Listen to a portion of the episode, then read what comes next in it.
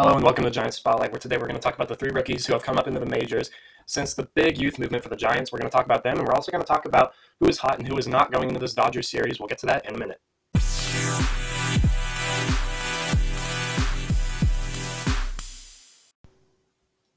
All right, so as promised, we're going to talk about the three Giants rookies who've come up.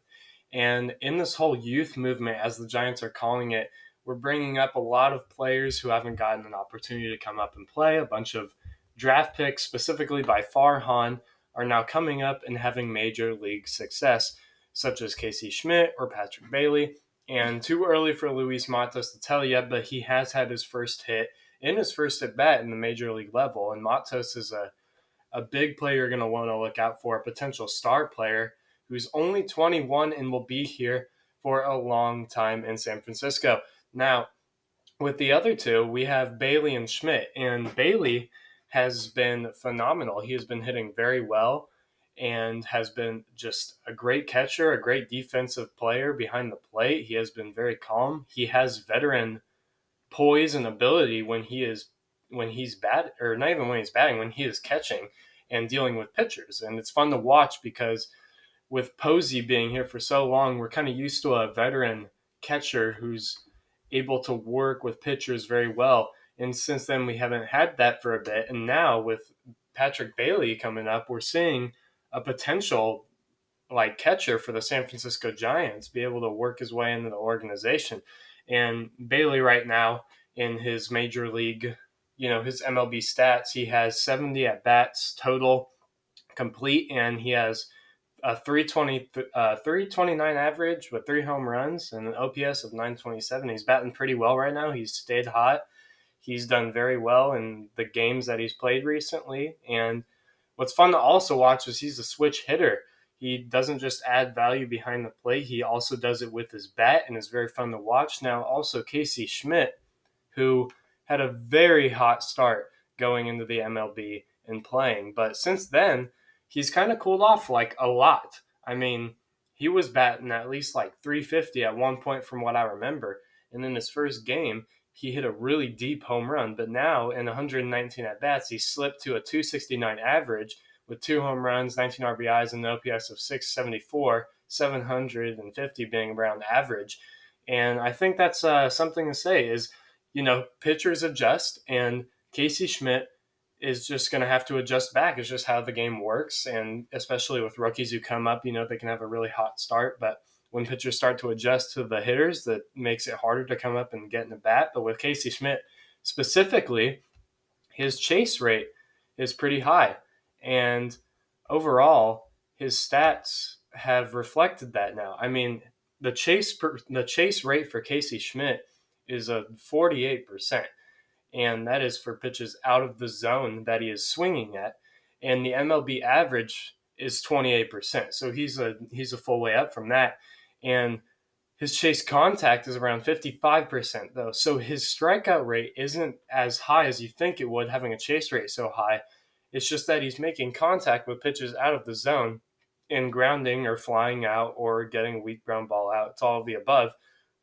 And when it's not in that zone, it's harder to do damage. So he's a very aggressive batter. He's a very aggressive swinger. He's someone who's going to take a lot of hacks at the ball and have a put a good barrel on the ball. But when that's not in the zone, you're going to see a lot of just missed opportunities and hits and and, and at bats. And a good example, as Kapler has talked about, is LaMonte Wade Jr. LaMonte Wade Jr.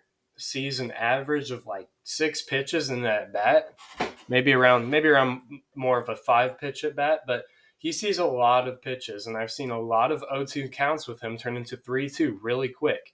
He's drawn a lot of walks. He has a high on base percentage.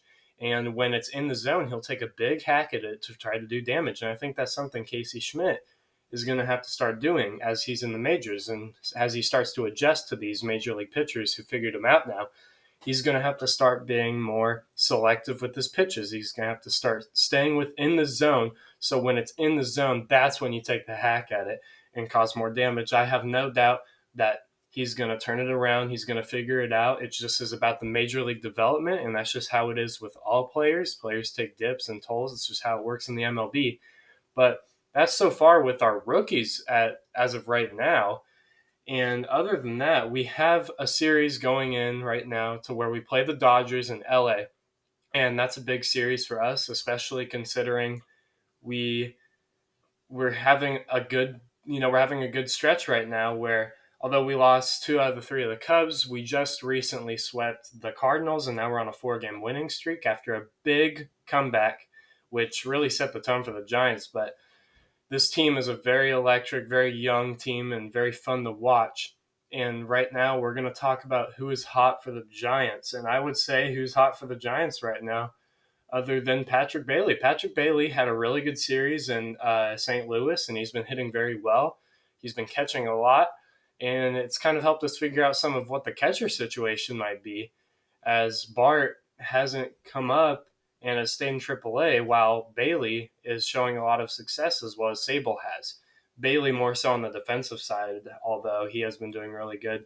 But Bailey had a good series, and he's hot going into the series. I'd like to see him continue that streak and continue hitting very well in LA as we go to play a hard team. Uh, Conforto, he had a pretty good game in St. Louis where he got four hits in that game. He got four hits and six at bats, and was batting pretty well for him as well.